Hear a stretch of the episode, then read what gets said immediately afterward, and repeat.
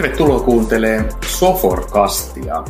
Nyt onkin kiva kesäinen päivä ja silloin on hyvä pysähtyä miettimään meille tärkeitä asioita. Ja sen takia me keskustellaan tänään työturvallisuudesta ja erityisesti nolla tapaturmaa aiheesta.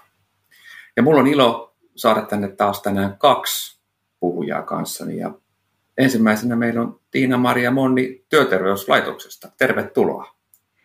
Kiitos, kiitos. Mukava olla täällä teidän kanssa tänään. Joo, mä oon tosiaan Tiina-Mari Monnia Työterveyslaitokselta ja vedän siellä tätä nollatapaturmaa foorumia. Mä oon nyt neljä ja puoli vuotta ollut tässä hommassa ja, ja tota, että nollatapaturmaa foorumi on työpaikkojen verkosto, jossa niin yhdessä kehitetään työturvallisuutta ja työhyvinvointia, jaetaan hyviä käytäntöjä ja, ja kehitetään jatkuvasti. Eli yhdessä opitaan ja yhdessä kehitetään se on semmoista yritysten välistä tiedon jakaa ja, jakamista ja oppien jakamista. Kyllä. Onko? Joo. Semmoinen 460 jäsentyöpaikkaa on tällä hetkellä mukana. Siinä on jo hyvä yhteisö. Ja mun yhteisöstä tai meidän yhteisöstä on muuten mukana Seppo Salo. No niin, tervehdys. Joo, historia liittyy vahvasti myöskin tuohon työturvallisuuteen, työkykyyn. Sitä nyt on tässä parisenkymmentä vuotta tullut toimittua niiden asioiden ympärillä, erityisesti tuollaisessa johtamisjärjestelmien kehittämisen kulmasta ja, ja tämmöisiä asioita on tässä matkan varrella tehty ja, ja Tiina Marin kanssa on tuossa vuosien varrella koodattu ja, ja tämä teema on varsin, varsin niin kuin yhteinen meille. Tätä on ihan mielenkiintoinen tässä, tästä aiheesta keskustella. Ja oikeastaan varmaan pidemmittä puheita, niin mennään, mennään eteenpäin. Tässä nyt aivan ensimmäiseksi tietysti varmaan monelle – hyvä valottaa vähän sitä, että, että mikä tämä nollatapaturmaa foorumi on, mikä, mitä, mistä se on niin kuin syntynyt, mitä tavoitteita sillä on. Tosiaan nollatapaturmaa foorumi on tämmöinen työpaikkojen verkosto, missä on niin ajatuksena, että yhdessä, yhdessä työturvallisuutta, työhyvinvointa kehittäen, kehittäen saadaan sitten siellä kunkin työpaikalla niitä tuloksia aikaan. Nollis näin tuttavallisesti on perustettu vuonna 2003. Aikanaan moni vanhempi ihminen muistaa tämmöisen professorin työterveyslaitokselta kuin Jorma Saari.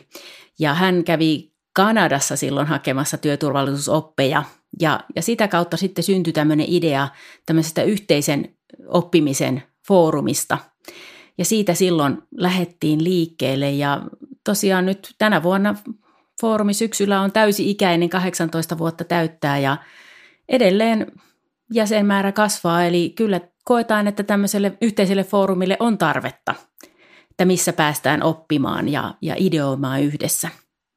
Ja varmaan se perusta siinä on myös se, että, että tai meistä tuntuu siltä, tai sitä me ainakin itse on haluttu painottaa, että tässä ei ole niin liikesalaisuuksia, vaan tämä työturvallisuus on semmoista ja se työhyvinvoinnin kehittäminen siellä työpaikalla, että se pitää kuitenkin luoda siellä jokaisella työpaikalla joka päivä se asia, niin nämä ei ole niin sellaisia asioita, mitä voi niin kuin teollisuus, voidaan tehdä teollisuusvakoilua, mutta positiivisesti, eli ne täytyy kuitenkin rakentaa sinne työpaikalle itse nämä asiat. Joo, tuosta oikeastaan heti tuli mieleen, ää, nyt kun pitkään näiden erilaisten isompien ja pienempien yritysten kanssa ollut yhteistyössä sekä niin kuin tähän työturvallisuuteen liittyen, mutta myöskin hyvin monen näköisiä muita ratkaisuja kun tehdään, niin, niin tässä on aika ratkaiseva ero tuo, mitä sanoit, että miten yrityksessä suhtaudutaan siihen, että on, onko tämä niin oma juttu vai onko tämä niin laajemmin juttu. Minulla on tosi paljon kokemuksia siitä, että kun joku jonkun asian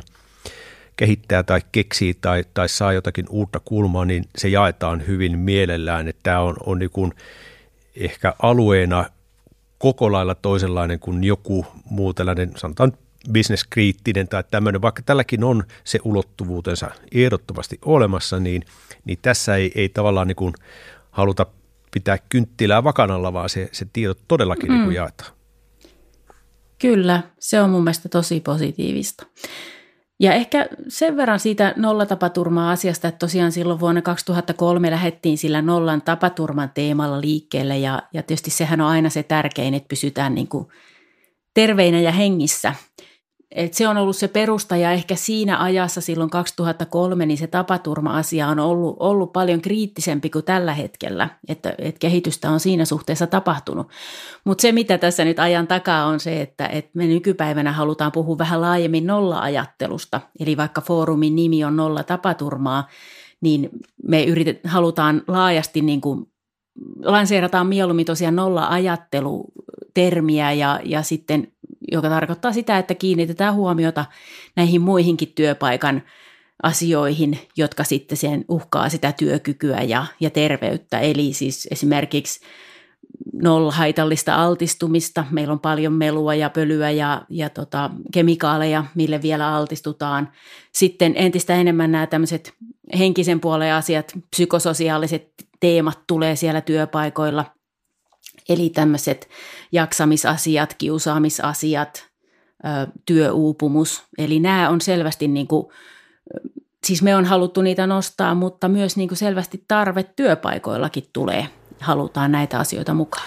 Joo, tämä tota, kun miettii sitä 2000-luvun taidetta ja oikeastaan jo 90-luvun loppua, niin sinne, siinä vaiheessa erityisesti isot toimijat, teollisuusyritykset kiinnostuivat siitä, että miten näitä asioita johdetaan myöskin sanotaan nyt johtamisjärjestelmien kautta. Ja se, se oli tietysti meitä lähellä oleva asia ja nähtiin, että siinä on, on niin kuin todella suuri mielenkiinto niitä ja niitä asiakkuuksia niin kuin syntyi tosi, tosi paljon.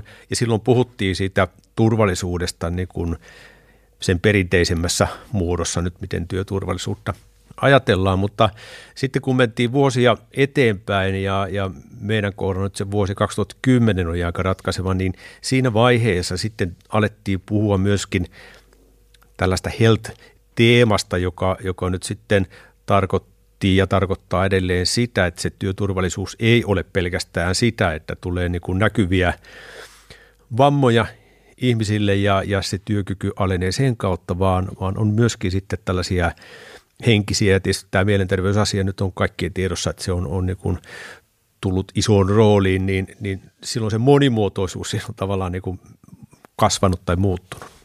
Kyllä, toi on, toi on tosi, tosi tärkeä huomio, että monesti tietysti meidän seurataan näitä tapaturmatilastoja, tapaturmataajuutta ja tämän tyyppisiä asioita. Ja sitten vähän tilastoihmiset on sitä mieltä, että onko nyt riittävästi tapahtunut kehitystä, mutta just toi Seppo, mitä sanoit, niin kyllähän se näkyy kuitenkin siellä työpaikkatasolla, että kehitystä on muuttunut, että paljon laajemmin kiinnitetään näihin asioihin huomiota. Ja itse muistan, kun on silloin joskus 90-luvulla valmistunut tuolta Tampereen teknillisestä korkeakoulusta ja opis pääaineena turvallisuustekniikka, niin silloin kaikki oli niin kuin, että niin kuin mitä sä oot opiskellut. Että nykypäivänä tuskin niiden opiskelijoiden tarvii enää sitä selittää, että, että tämä on ihan mielenkiintoinen, mielenkiintoinen, että kehitystä joka tapauksessa on, missä se sitten onkin mm, joo, tapahtunut. Joo, näin siinä on, näin siinä on menty ja, ja tota, kyllä se sama ilmiö tavallaan, että jos sulta on kysytty sitä silloin, niin, niin yritysten sisällä sitten on, on kyselty ja vähän hämmästelty, että onko tämä niin tarpeellista, että onko tämä niin puhtaasti vaan yksi uusi kuluerä, kun tämmöisiä asioita niin kuin siellä käsitellään ja, ja siihen tarvii niin panoksia sitten laittaa, mutta, mutta siitä kyllä silloin päästiin aika hyvin eroon ja, ja ehkä vähän samanmoinen kynnys tuli sitten siinä niiden health-asioiden suhteen, niin aika pitkään sai selittää, että mitä tämä nyt sitten niin kuin tarkoittaa, kunnes no tietysti raha merkkaa monessa, monessa jutussa paljon, niin kun ne alkoi monien tutkimusten myötä niin kun realisoitua, että okei, tämä on, nämä on muuten kalliita harrastuksia, kun ihmisten työkyky laskee, on se syy mikä hyvänsä,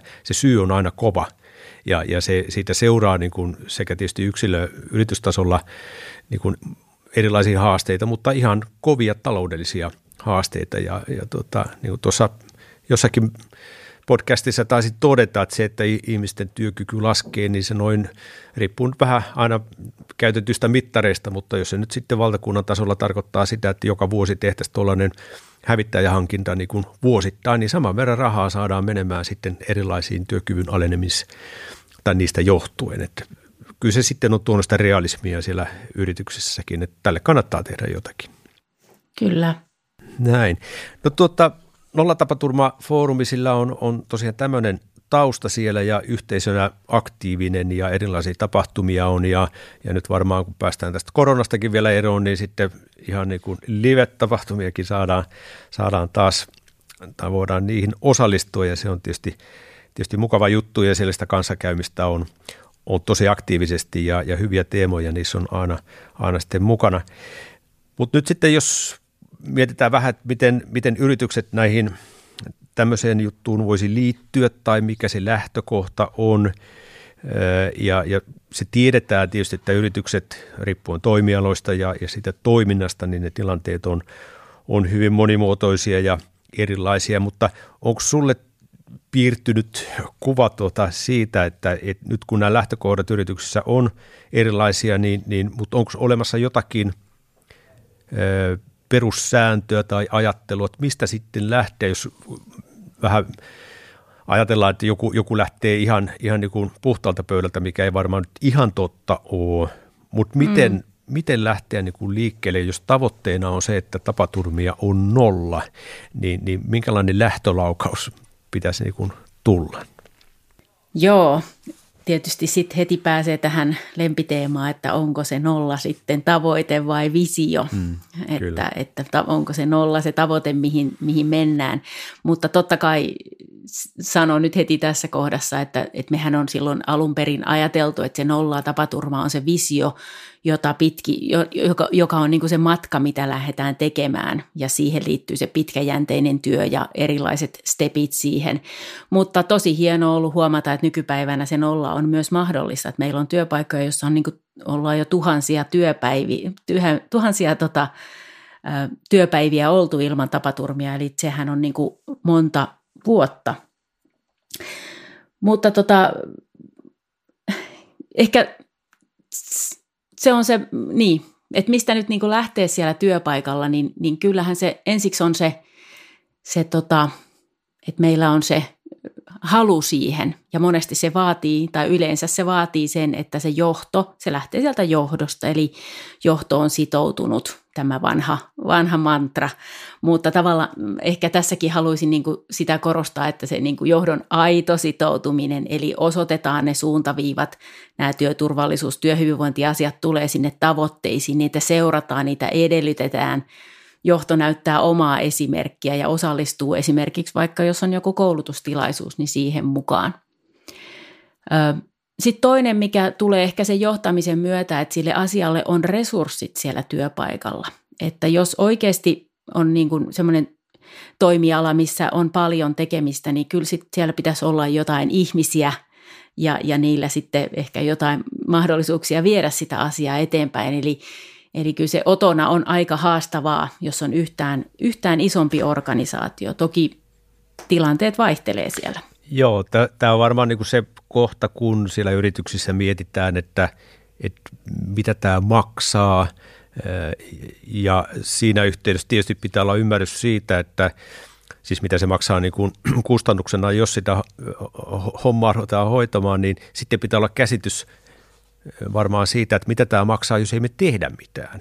Ja, ja, ja se niin. on varmaan se kohta, mikä sitten puhuttaa sitä talousjohtajaa ja toimitusjohtajaa, että, että onko tässä oikeasti olemassa niin kuin kalkkyyli, jonka, joka perustelee tai jonka perusteella voidaan sitten päätellä, että jees, kyllä tässä nyt olisi ihan hyvä, kun jotakin tehtäisiin. Ja, ja ehkä sen jälkeen sitten se resurssien saaminen niin kuin käytännössä voi olla pikkusen helpompaa. Joo, tämä on ihan totta, että just se, että mikä mitä se investointi maksaa ja paljon sitten maksaa se tapaturmapäivä. Että jotain tämmöistä sairauspoissaolopäivä maksaa 350-370 euroa, tämmöisiä laskelmia on nähnyt, että siitä voi sitten ruveta laskemaan, mitä se on, ja siihen päälle sitten ne välilliset kustannukset, että jos vaikka vakavakin tapaturma siellä työpaikalla sattuu, niin tietysti se ihminen on pois, kuka hänet korvaa, ja sitten se, että mitä se aiheuttaa sille työyhteisölle, että kyllähän siinä vähän aikaa menee semmoiseen keräilyyn, että miten tässä niin jatkettaisiin tästä tilanteesta. Joo, se tota, sen päivän hinta tai se kustannus, niin, niin siihen erityisesti silloin entisinä aikoina niin kiinnitettiin vain huomiota siihen, että jonkun, se on jonkun palkan arvoinen. Mutta se tosiasiahan on kaukana siitä, että käytännössä kun katselee noita vakuutusyhtiöiden tällaisia laskemia valmiita välineitä, joilla tätä voi, voi tutkia omaltakin osaltaan, niin, niin siitä nähdään, että sen palkan osuus on, taitaa jäädä alle puoleen siitä kokonaiskustannuksesta, mitä siitä poissaolopäivästä syntyy. Että niitä välillisiä kuluja on hyvin monen tyyppisiä, joista nyt helppoja juttuja on heti se, että työvoimaa pitää korvata, jolloin maksetaan kaksikertainen mm, palkka. Kyllä. Sitten siinä on, on nämä tällaiset tuottavuusmenetykset, tuotantomenetykset, laatumenetykset, hyvin monen tyyppisiä asioita ja, ja nämä vaku, vakuutusyhtiöiden mallit on kyllä, ne perustuu niin suureen massaan niin kuin tietoa, että kyllä siihen voi hyvin nojata ja voi, voi käydä katsomassa, että miltäs, mites mulla meneekään tässä hommassa niin kuin siltä kannalta. Joo, ja sitten kannustepuolelta ehkä just kun vaikutus, vakuutukset mainitsit, niin vähänkin isommissa yrityksissä sitten, jos saadaan sitä, nyt tässä tapauksessa vaikka tapaturmia sitten, tapaturmien määrää vähenemään, niin kyllähän se sitten näkyy niissä vakuutusmaksuissa. Ja nehän on, on isoja, isoja kuluja kyllä, koska meillä Suomessa on hyvä järjestelmä ja, ja pakollinen työntekijät on, työntekijöillä pitää olla tämä tapaturma vakuutus, niin se on ihan hyvä kannuste myös siinä suhteessa. Joo, kyllä. Vieläkö te Tiina Maria tarjotte semmoisia no sertifikaatteja tai plakaatteja siitä, että on ollut nolla tapaturmaa miljoonaa työtuntia kohden. Oon ollut joskus yrityksessä, että ne ollaan saatu Joo, tota, Olt, se... Oltiin itse asiassa tosi ylpeitä siitä silloin. Mä sanon ihan suoraan. Joo, mä luulen, että tarkoitat nyt sitä tasoluokitusta, mitä Nollis antaa. Mm. Eli se ei ole sitä nollasta tapaturmasta, vaan meillä on, tota, siinä on kolme tasoluokitustasoa, eli meidän jäsentyöpaikat täyttää tämmöisiä turvallisuustietoja sinne meidän järjestelmään vuosittain ja sitten halukkaat voi, voi hakea sitten tämmöistä tasoluokitusta, jos on kolme eri tasoa. Se kriteerit on yhdessä luotu meidän ohjausryhmän kanssa, jossa on jäsentyöpaikat mukana. Ja tota, se on hyvä semmoinen seurannan mittari, että arvioida, että kun aina, no suomalaisia muutenkin kiinnostaa, mutta tietysti yrityksissä, että miten me pärjätään muihin verrattuna tai näihin yleisiin kriteereihin verrattuna, niin, niin se on sitten semmoinen hyvä, hyvä se tavoitella sitä kolmos, kakkos, ykkös steppiä. Et vielä on mahdollista päästä ykköstasolle ilman, että on nolla tapaturmaa, jos on vähän isompi yritys, mutta kyllä ne alle viiden pitää se taajuus olla siellä, eli alle viisi tapaturmaa miljoonaa työtuntia kohti. Mutta kiva kuulla Sami, että teillä on ollut tämmöinen ja se on jäänyt sulle mieleen, että nämä on yrityksille tosi tärkeitä ja on käynyt monissa työpaikoissa, missä se on se rivistö siellä ja, ja sitten jos tuleekin se no nyt me tipottiin kolmostasolle, mitä nyt tehdään. Että se toimii myös semmoisena kirittäjänä, että me pystytään pitämään se hyvä taso, koska siellä kun ollaan hyvällä tasolla, niin eihän se tarkoita sitä, että nyt pestään kädet ja homma on valmis, vaan se vaatii niin kuin sitä erityisen kovaa työtä sitten siellä. Joo, siis me oltiin oikeasti sitä ylpeitä ja mäkin muistan silloin, kun kävi asiakkaalla, niin puhuin siitä, että, että meillä on nuo asiat on kunnossa ja No sitten kävi tietty tapaturma, että se ei sitten seuraavana vuotena tullut, mutta se, se, se kävi siinä konttorilla, ei niin kuin asennustoiminnassa. Tämäkin on ihan hyvä muistaa, kun meilläkin on monen, siis eri, kaikki toimialat on meille tervetulleita, niin sitten on just näitä työpaikkoja, mm, niin kuin nyt itsekin on tämmöisessä toimistoympäristössä pääosin. Toki onhan työterveyslaitoksella monia, monia muitakin toimintoja, mutta et siellä ei voi sattua mitään. Mulla on myös kollegalta toimistolla tuosta jalkapöydästä murtunut luu ja se oli pitkä sairasloma, että kahvitahrat kannattaa pyyhkiä lattioilta pois, kun ne huomaa. Joo. Siinä on monennäköisiä tekijöitä. Vielä kun niitä motiiveja miettii, että miksi, miksi tällaiseen lähtee, niin tässä nyt ehkä tuli siltä kulmalta, että siellä on, on todella niitä sisäisiä paineita sinällään niin kuin ihan tuohon tuotantoon, tuottavuuteen liittyen ja, ja kustannuksiin liittyen, mutta sitten tämä tyyppinen toiminta, kun tämä nollis on, niin tämä tietysti sitten on viestiä ulospäin yrityksestä ja, ja se on osa sitä yrityskuvaa. Ja, ja se on varmaan yksi merkittävä motiivi monelle, että, että yrityskuva pitää olla kunnossa eh, ihan noin niin kuin kilpailumielessä ja, ja rekrytointimielessäkin, että ihmisiä kiinnostaa paikat, jotka ovat, ovat turvallisia. Ja muista historiasta sellaisenkin tapauksen, jossa eräs toimija – kovasti valitteli sitä, että heillä kyllä oli tuote kunnossa, hinna kunnossa ja kaikki, eh, mutta sitten ostaja oli kertonut, että ihan kaikki ok, mutta tuo teidän tapaturmataajuus on liian korkea, he ei voi, voi ostaa teiltä, koska he mm, joutuu asiaa kyllä. selittämään taas itse eteenpäin koko sitä tuotantoketjua. Et sillä voi olla aika kovia seurauksia sitten. Joo, kyllähän toi on niin kuin, kun mietin, olen miettinyt niitä, että mikä on se syy, miksi yritykset sitten niin kuin tavallaan herää siihen työturvallisuuden kehittämiseen, niin toi on just se, että, että se asiakas, asiakas vaatii, tai sitten se sijoittaja vaatii sitä, niin sitten ruvetaan toimimaan. No sitten on tämä ikävämpi, että sattuu jotain vakavaa, niin sitten siinä herätään. Mutta että kyllä sitten sit ajattelee esimerkiksi niin kuin toimitusjohtajat, pääjohtajat, joilla on omat, omat verkostonsa, niin sielläkin tulee, on kuullut, että yhdessäkin varsin suuressa suomalaisomisteisessa yrityksessä on lähetty siitä, että toimitusjohtaja oli kuullut, että muiden tapaturmalukuja ja rupesi ihmettelemään, että miksi meillä on sitten näin huonot luvut ja, ja siitä lähti sitten eräskin käsittääkseni ryhtiliike liikkeelle sitten. Että Joo, Paine näin. tulee ulkopuolelta monesti, että just se asiakas tai, tai sijoittaja tai – tai sitten mikä monesti nykyään, kun kansainvälisessä konsernissa ollaan, niin miksi tämä Suomen yksikkö on sitten tällä tasolla? Joo, tässä on niin ihan joka päivä oikeastaan ja, ja nyt ihan viimeisen viikonkin aikana on kuultu tähän liittyviä uutisia siitä, että miten ää, joku vaikka nyt eurooppalainen yritys hankkii tavaraa jostakin kaukoidästä ja todetaan, että se tuotanto siellä – kaukana kaukana meistä ei olekaan niin kuin kunnossa, vaan, vaan siellä on erilaisia juttuja, jotka liittyy turvallisuuteen ja, ja työoloihin vahvasti. Ja kokonainen tuotanto pysähtyy tai, tai ostot pysähtyy kokonaan sen takia, että se eurooppalainen toimija niin ei voi esiintyä julkisuudessa toimijana, joka, joka tekee tällaisia hankintoja. Ja voisi sanoa, että tämä mittakaava ehkä nyt, kun tässä nyt on tosiaan – niin kuin sinäkin pitkään näitä juttuja niin kuin nähnyt, niitä on aina vaan muuttunut ikään kuin globaalimmaksi ja, ja aina vaan isommaksi tämä juttu ja, ja ne vaikutukset yritykseen, niin yrityksiin on, on todella isoja, että ei tämä mikään ole häviämässä tämä asia kyllä.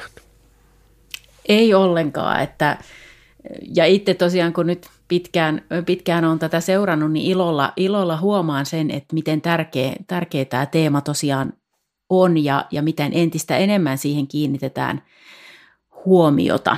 Että se, sillähän se, sillä me päästään eteenpäin, että et, niinhän aina sanotaan, että mitä mittaat, sitä saat, niin mihin pistetään panoksia, niin sitä saadaan sitten kehitettyä. Mutta tavallaan, niin kuin, että se ei ole nyt enää sitä, että että totta kai me halutaan olla, niin kuin, tai työ, työpaikat, yritykset haluaa olla hyviä työnantajia, tai useimmiten, että tämähän on niin kuin osa sitä vastuullisuutta – mikä monesti, useasti puhutaan aika paljon ympäristöasioista siinä vastuullisuuden rinnalla, mutta nyt musta on tosi kiva, että entistä enemmän tämä ihmispuolikin, se, että on työturvallisuutta ja, ja työhyvinvointi ja kuormittuminen hallinnassa, niin, niin se on myös osa sitä vastuullisuutta siellä työpaikalla.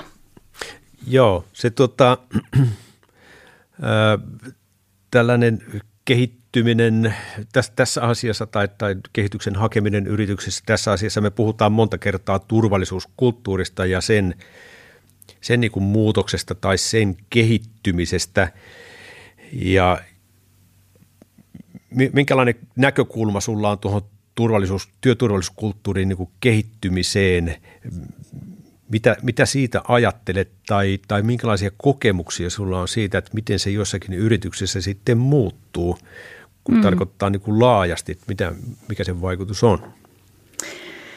Joo, tämä liittyy siihen ehkä, kun sanoit opiskeluaikana kaikki kaverit ei edes ymmärtänyt, mitä mä opiskelin, niin, niin onhan se, että ei nykypäivänä enää tarvitse selittää sitä, mitä työturvallisuusasiat on. Ja varmaan nyt tämä ei mitään niin pahaa, että jotain hyvääkin, niin korona on tuonut nyt tämän, niin nyt ymmärretään, että nyt meillä on tämmöinen biologinen riski, joka pitää ottaa tosi tarkkaan siellä työpaikalla huomioon, että saadaan näitä hommia tehtyä.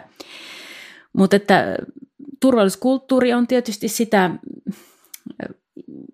siellä organisaatiossa sitä ihmisten käyttäytymistä, asennetta, niitä organisaation toimintatapoja ja, ja tota, paljon se on siitä – tietysti taas kerran se johtaminen luo sitä edellytyksiä, että tietysti se porukka sen synnyttää sen kulttuurin, mutta kyllä se, että mit, miten me katsotaanko me sormien läpi vai miten johdonmukaisesti sitä asiaa johdetaan, niin kyllä se paljon siihen vaikuttaa. Et, niin kuin tässä takavuosina oli paljon tota, yrityskauppoja, missä ulkomaalaiset yritykset sitten osti kotimaisia, kotimaisia toimijoita ja nehän oli semmoisia käänteentekeviä juttuja, että silloin se muuttui se turvallisuuskulttuuri just sinä aamuna, että sitten ei enää voitu katsoa läpi sormien, kun tulee jostain Amerikasta vaatimukset, niin niitä on pakko noudattaa. Eli se on vienyt tosi monta yritystä hyvin, hyvin eteenpäin. Ja nyt sitten huomaa, että kun meillä on, on tosiaan jo paljon tämmöisiä niin ehkä mä kutsusin niitä jo edelläkävijäyrityksiksi, jossa on tosi vahva se turvallisuuskulttuuri ja toimitaan kansainvälisesti, niin nyt sitten ihan täällä niin kuin Suomen sisälläkin huomaa sen, että on joitakin tämmöisiä toimialoja, joissa on vaan aina ne samat asiat ja ei me saada tätä eteenpäin. Mutta kummasti vaan, kun sinne otetaankin semmoisen vahvemman turvallisuuskulttuurin toimialalta toimitusjohtaja, joka on tottunut siihen, niin kummasti ne ikuisuuskysymyksetkin rupeaa siellä ratkeamaan. Et sit on niinku, se on tosi, tosi hienoa aina nähdä, että tämmöisistä mm. aina itsekin innostuu oikein.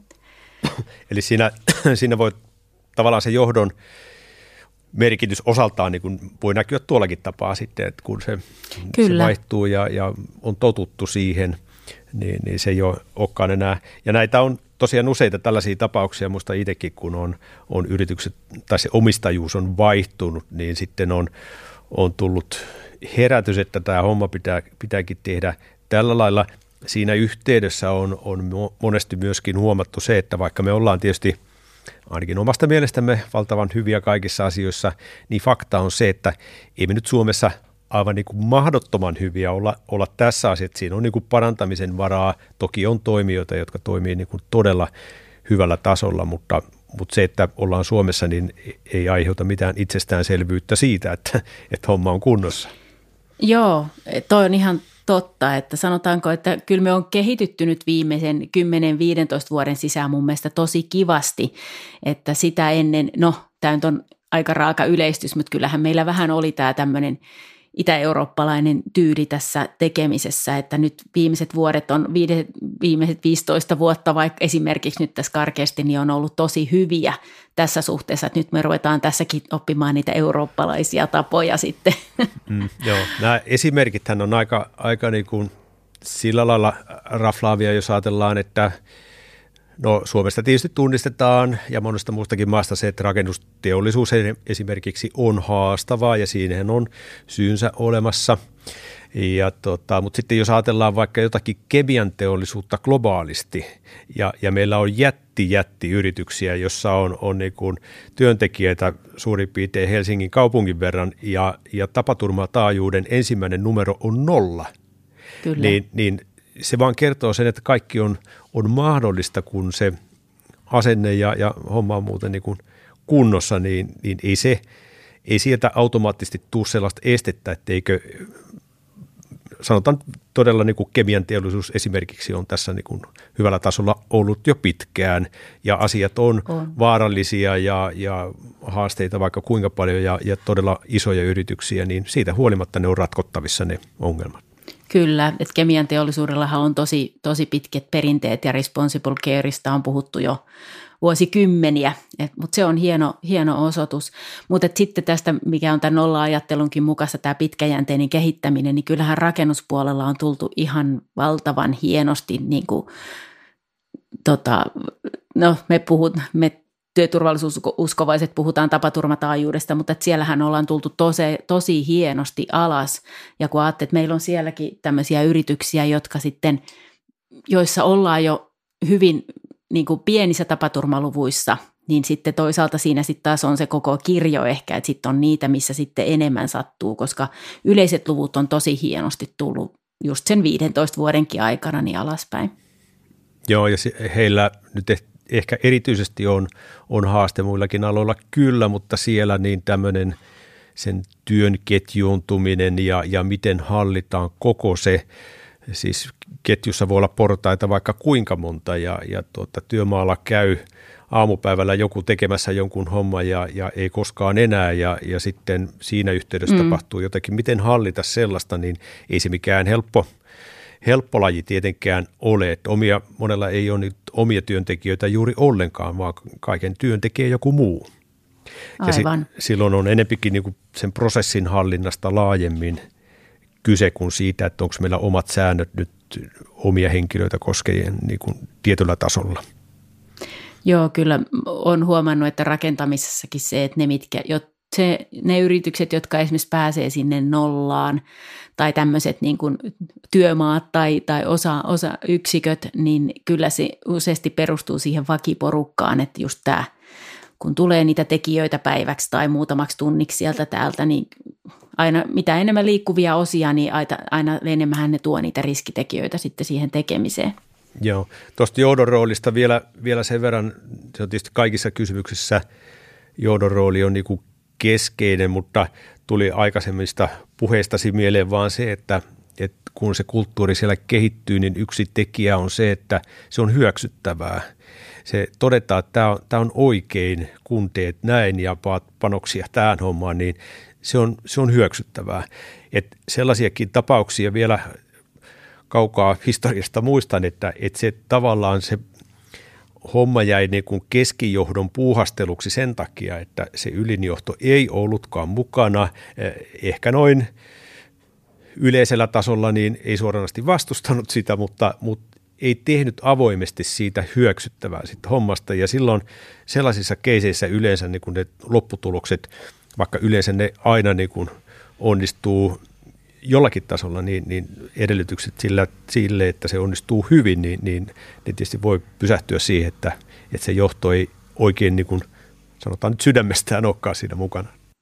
Joo, että silloin kun siitä turvallisuuden kehittämisestä tulee niin kuin systemaattista, niin silloin siellä ei ole mahdollisuutta sitten tämmöisille no, osaoptimoinnille tai sitten siitä, että se on liikaa siitä persoonasta kiinni. Joo, että, että se, mitä mekin niin kuin nykymodernissa turvallisuusajattelussa pyritään niin kuin tukemaan tietysti sitä inhimillistä puolta, että miten se järjestelmä tässäkin tapauksessa niin kuin mahdollistaa vaikka sen keskijohdon lipsumisen, että, että ehkä, ehkä sen kokonaisuuden, mitä siellä työpaikalla rakennetaan, niin ehkä tapaturmien torjunnasta me haluttaisiin puhua turvallisuuden hallinnasta nykypäivänä. Eli se, että miten me ennakoidaan niitä tilanteita – ennen, ennen sitä työtilannetta työtilanteessa ja sen jälkeen. Eli tämä on semmoinen, mihin me niin kuin halutaan niin kuin satsata ja mitä me on paljon tutkittukin ja, ja halutaan viedä tätä viestiä eteenpäin siellä työpaikalla. Et suurimpana osana työpäiviähän kuitenkin onnistutaan ja asiat menee hyvin. Eli kääntää vähän niin kuin sitä positiivisempaankin puoleen, että ihmiset yleensä onnistuu siellä työssä, mutta sitten meillä on ne suunnitelmat sitten siihen, että miten, miten näitä tilanteita ennakoidaan. Joo, se ymmärryksen lisääminen ja sen tiedon käyttäminen, hyödyntäminen, niin se, siihen on tietysti viimeisinä vuosina tullut valtavasti lisää, lisää välineitä. Että jos mietitään jälleen kaukaisempia aikoja, että meillä oli hyvä Exceli käytössä, jossa XY-akselilla nähtiin, että tammikuusta kesäkuuhun tapahtui näin paljon tapaturmia – niin kysymys kuuluu, että no, no mitä sitten? Kerro mm, lisää. Kyllä. No en mä muuta tiedä kuin, että täällä on tällaisia pylväitä, mutta tuota, nyt tänä päivänä, kun pystytään, ja johon mekin paljon keskitytään, on, on tämä koneoppiminen, tekoälyn käyttö siinä, että oikeasti katsotaan, että no mitäs nämä luvut ja, ja tämä data sinällään, siis ihan kirjoitetusta, puhutusta tekstistä lähtien, niin että mi, mitä niiden sisällä on.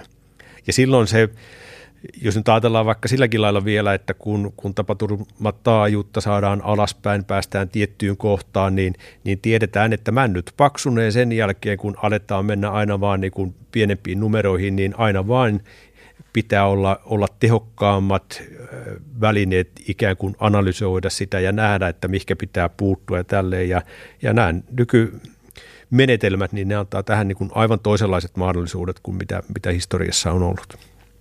Ja toi on tosi tärkeä senkin takia, koska tosiaan se turvallisuus tehdään yhdessä siellä työpaikalla. Että ei se ole sitten, vaikka se on se johdon agendalla, niin ei se tarkoita sitä, että se on se turvallisuuspäällikkö, työsuojelupäällikkö, joka sen tekee, vaan me jokainen, jos tuotetaan niitä työturvallisuushavaintoja.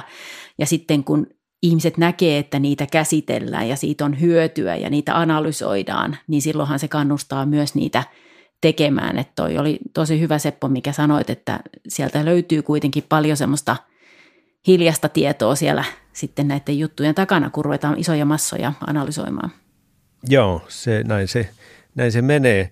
Tuota niin, äh, tässä on nyt monelta suunnalta tätä hommaa, hommaa valoteltu ja, ja tuossa tota, noin vielä yleisesti miettisi tässä niin kuin loppu, loppukaneetiksi työturvallisuutta yleisesti, että et, tota, ollaanko nyt sitten kaikkien näiden käänteiden jälkeen tilanteessa, jossa voidaan todeta, että se, se on, on niin kuin ennemmin menestystekijä kuin kustannustekijä. Että pystytäänkö me jo tämä niin kuin kertomaan ja, ja ymmärtävätkö yrityksissä ne kuulijat sen, että, että tämä on enemmän menestystekijä kuin kustannustekijä. Mitä mieltä olet tästä? No multa on tietysti turha kysyä, kun mä oon tämmöinen uskovainen, turvallisuususkovainen. Jäävää Totta kai se on menestystekijä. Mä olen ehkä jäävi tässä näin. Niin. Mutta tota, kyllä mä uskon sitä, että ollaan siihen suuntaan menossa, että se entistä enemmän nähdään menestystekijänä. Ja ihan se, että kun nämä sidosryhmätkin sitä asiaa vaatii, niin, niin se, että siihen on satsattava, jos aikoo bisneksessä mukana pysyä. Tämä alkaa olla tämmöinen liiketoimintatekijä, jolloin se on se menestystekijä sitten ehdottomasti. Joo, kyllä. No tämä on ihan, ihan hyvä, hyvä lopputulema. Ja tietysti tässä nyt tämä menestys tai tämä aihe, kun se vielä on monimuotoistunut tässä matkalla, niin kuin tuossa jo alussa todettiin, että ei se ole pelkästään se, että meillä on haava sormessa, vaan, vaan voi olla haava myöskin mielessä ja, ja tuota, kaikki Kyllä. nämä yhdessä sitten tuottaa sitä, niitä asioita, jotka täytyy sitten ratkoa, jotka kuitenkin menee tämän, tämän teeman alle sitten. Niin tota, tähän on, on varmaan tällaiseen lopputulemaan meidän hyvä ruveta lopettelemaan tätä keskustelua. Joo, siis mä oon ollut tässä hiljaa, ja mä oon ollut oikeastaan hiljaa sen takia, että mä oon uppoutunut kuuntelemaan tätä keskustelua.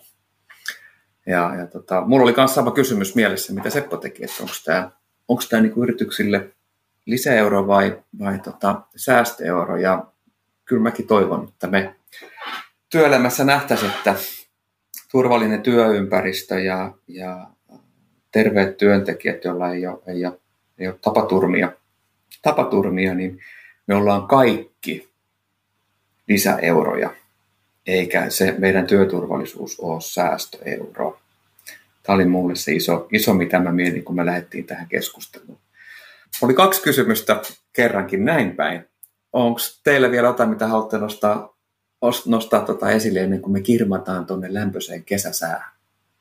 Turvallisesti niin, kävelemään. Tiina-Mari, halusin, halusin kiittää kyllä, että pääsit mukaan tähän keskusteluun. Tämä oli tosi mielenkiintoinen ja, ja mukava saada toisenlaisiakin näkökulmia tähän. Että me ollaan nyt tämän teeman ympäriltä pidetty sitä safety kastia on, on nauhoiteltu ja helttiin liittyen ja, ja tällä lailla, mutta tässä tulee niin kuin uutta kulmaa vähän siihen, että mitä tämä tarkoittaa noin niin kuin laajemmassa mittakaavassa ja minkälaisia ilmiöitä tämän asian ympärillä on, on, on muutenkin ja, ja toki oli mukava kuulla, että näitä yrityksiä tässä Nolliksen ympärillä, niin niitähän on ihan niin kuin tolkuton määrä oikeastaan. Ennen kuin lopetetaan vielä, niin Tiina-Maria, onko sulla mitään, mistä sä haluaisit kertoa muille? Että onko täällä tullut tilaisuuksia tai muita vastaavia asioita, mistä saisi kivasti lisätietoa? Joo, eli nyt elokuussa 2021 meillä on turvallisuuden myytinmurtajat verkkoseminaari. Eli yleensähän me ollaan livenä, mutta vielä nyt tällainen koronaturvallisesti ollaan virtuaalisesti. Ja myytinmurtajat on tosi mielenkiintoinen teema, että käykää tutustumassa ohjelmaan www.ttl.fi kautta nollis 21. Ja tota, sinne ehtii vielä, seminaari on 17-18 elokuuta ja sinne ehtii vielä hyvin ilmoittautua. Siinä on muuten tilaisuus, minne kannattaa osallistua. Vai mitä se? Ehdottomasti näin. Kyllä. Ja kiitos mun puolesta. Oli tosi mukava, kun pääsin, pääsin teidän kanssa juttelemaan. Kiitoksia. Kiva. Ja oikeastaan näihin loppusanoihin, niin meidän on taas aika muistuttaa muutamista asioista. Sä löydät meidät LinkedInistä, meidän omilta sivuilta sofor.fi. Herra jestas, nyt tuli kuulkaas kesäterä niin sanotusti. Tässä menee puhujakin ihan blackouttiin. Sitten sä löydät meidän Instagramista, käyttää nimellä Sofor Oy, ja sitten jos sä kuuntelet Spotifyta, niin Soforcast nimeltä, nimellä. Mikäli sä tykkäsit tästä, niin muista, muista jakaa ja kertoa muillekin, että täältä löytää tärkeää nollisasiaa ja työturvallisuudesta uutta juttua, mitä kannattaa kuunnella. Ja jos sulla on mitään kysyttävää, niin sä voit laittaa sitä meille kaikille nimet. Meidät varmaan kaikki löytää LinkedInistä, eikö löydäkin? Kyllä löytää. Sinne voi laittaa, taikka sitten ihan, ihan info.sofor.fi. Ja jos sulla on mitään palautetta, niin muista laittaa tulemaan sitä meille. Ja oikeastaan näihin sanoihin mun puolesta kiitos taas tästä jaksosta ja kuulemiin seuraavan kertaan.